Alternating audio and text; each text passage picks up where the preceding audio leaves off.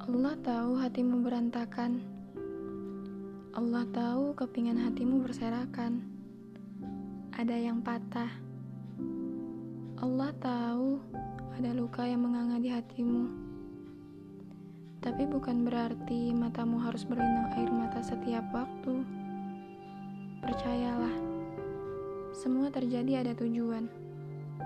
Salah satunya membentuk hatimu lebih tangguh.